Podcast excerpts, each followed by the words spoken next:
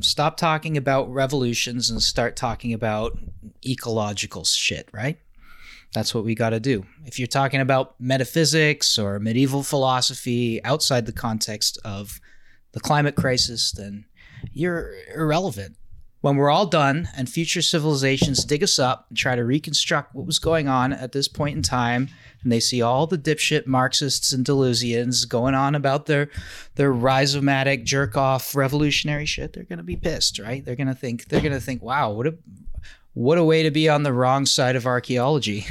when they when they dig up the tweets that say ContraPoints is a sock dem, I don't really like these ideas. Um, there you go. You're buried. Yeah, when, You're buried with everybody else. When they reboot the fossilized servers and data banks, they're going to be pretty confused about why everybody wasn't talking about the cliff that we're all hurtling towards. But I, no no I really I just one more thing I just want to explain it like this is in terms of the way we encounter the term performative right I've I've encountered it in this way on let's say social media is people saying this word performative to mean you know fake. You're a poser. You're a fake. Oh, in that poser. sense it goes back that's an old one. Yeah. That's from skate culture. I, I think this meaning definitely goes back to the like 60s counterculture movement. Like it's old fucking hat concept with a new fucking hat term. That's all it really is. When you call somebody a, a pseudo performative Marxist or something like that, right? M- implying that they're not really committed to the words that they're saying or just doing it for self-image or to boost their likes or whatever.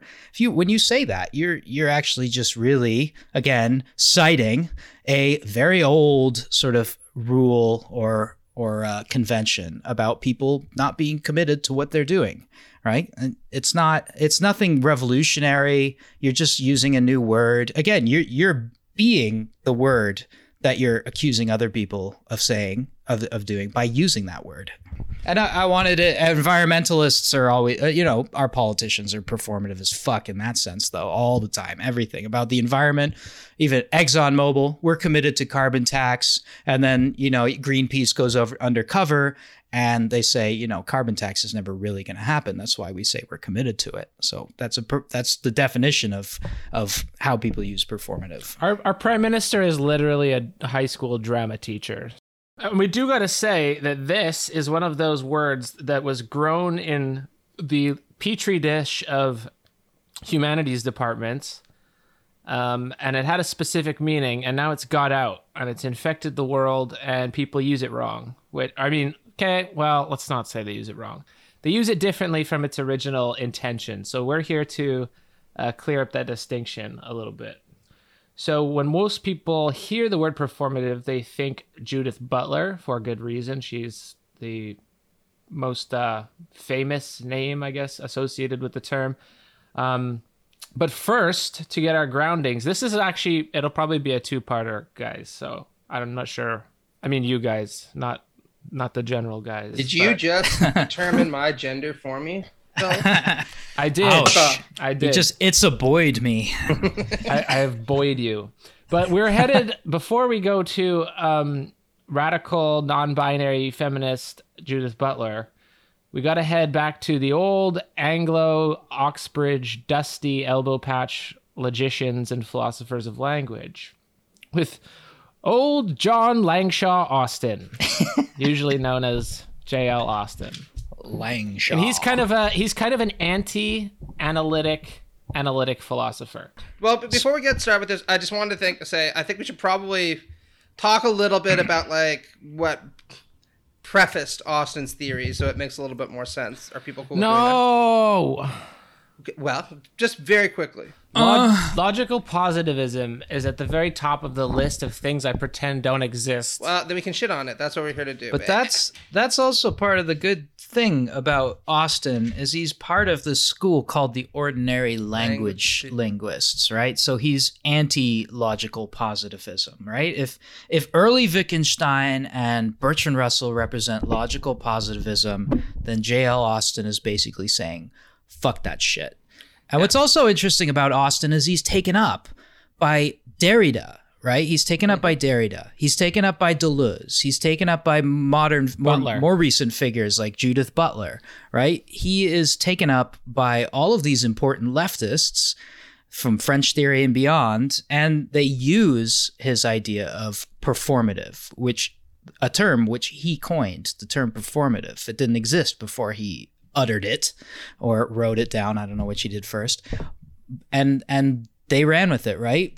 Uh, uh, Derrida's ideas of citation and iteration, and Deleuze's idea of the creativity of desire. It's fundamentally creative, just like languages for Austin that sort of thing. So it's it's actually like Austin has a lot to recommend him. I want to say, okay, you go for it, Matt. I, just want to shit one more moment on the uh, the analytics because I enjoyed doing it. So there was this really funny anecdote uh, given by Derek Parfit about R.M. Hare, who was kind of the analytic philosopher par excellence, um, and it tells you a lot about the tradition because Parfit came to Hare being like, "I'm suffering from all these existential problems. Like, what does it all mean?"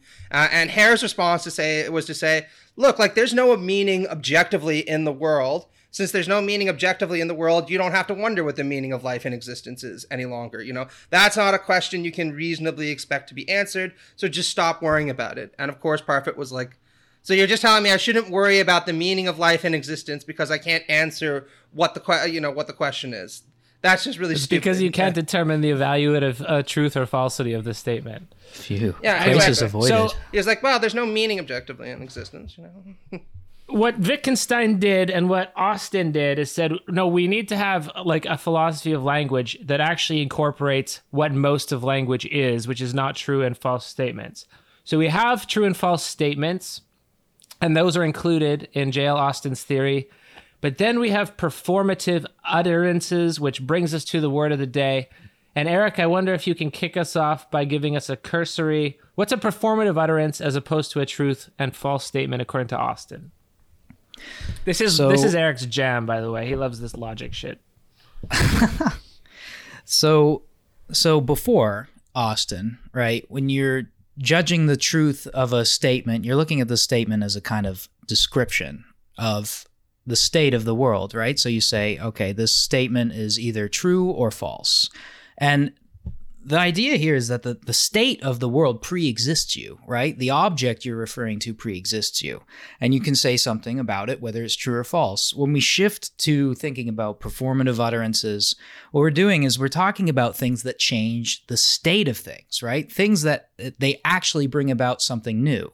So, for instance, in the marriage ceremony, when you say the words I do, right, that creates a new state of affairs, right? It's not that you're already married and the I do is just sort of repeating or describing that. You actually create a new state of affairs. Or another performative utterance is, you know, a sentence in a courtroom, right? You are sentenced to 10 years hard labor, whatever, however they say it. That creates the state of affairs. It's not describing something that pre exists the statement itself, right? It's something that brings about this new state of affairs. It's a fundamentally sort of creative approach to language. You can there, there's tons and tons of examples out there. When you say something like i promise that i will be there tomorrow for instance right? You're creating a new state of affairs. You're you're creating this idea of a promise and now you're creating this future expectation of you being there I mean, I, I promise to always love you, and I will, Eric. You know, that's a promise that you know I'll keep faith with. There you go. And you know, uh, un- unfortunately, Austin excludes all non-serious statements from his theory, which is something Derrida's going to hit him for pretty hard. But if you were sincere about your promise to love me and take care of me and Even uh, beyond the grave, baby. in, Even in sickness and in health and sobriety or extreme drunkenness if you made that promise then that you know that creates this new world that we all live in with something new So I don't want to skip all of this yet, but I just want to bring us back. I want to skip to the end and then come back to exactly this point.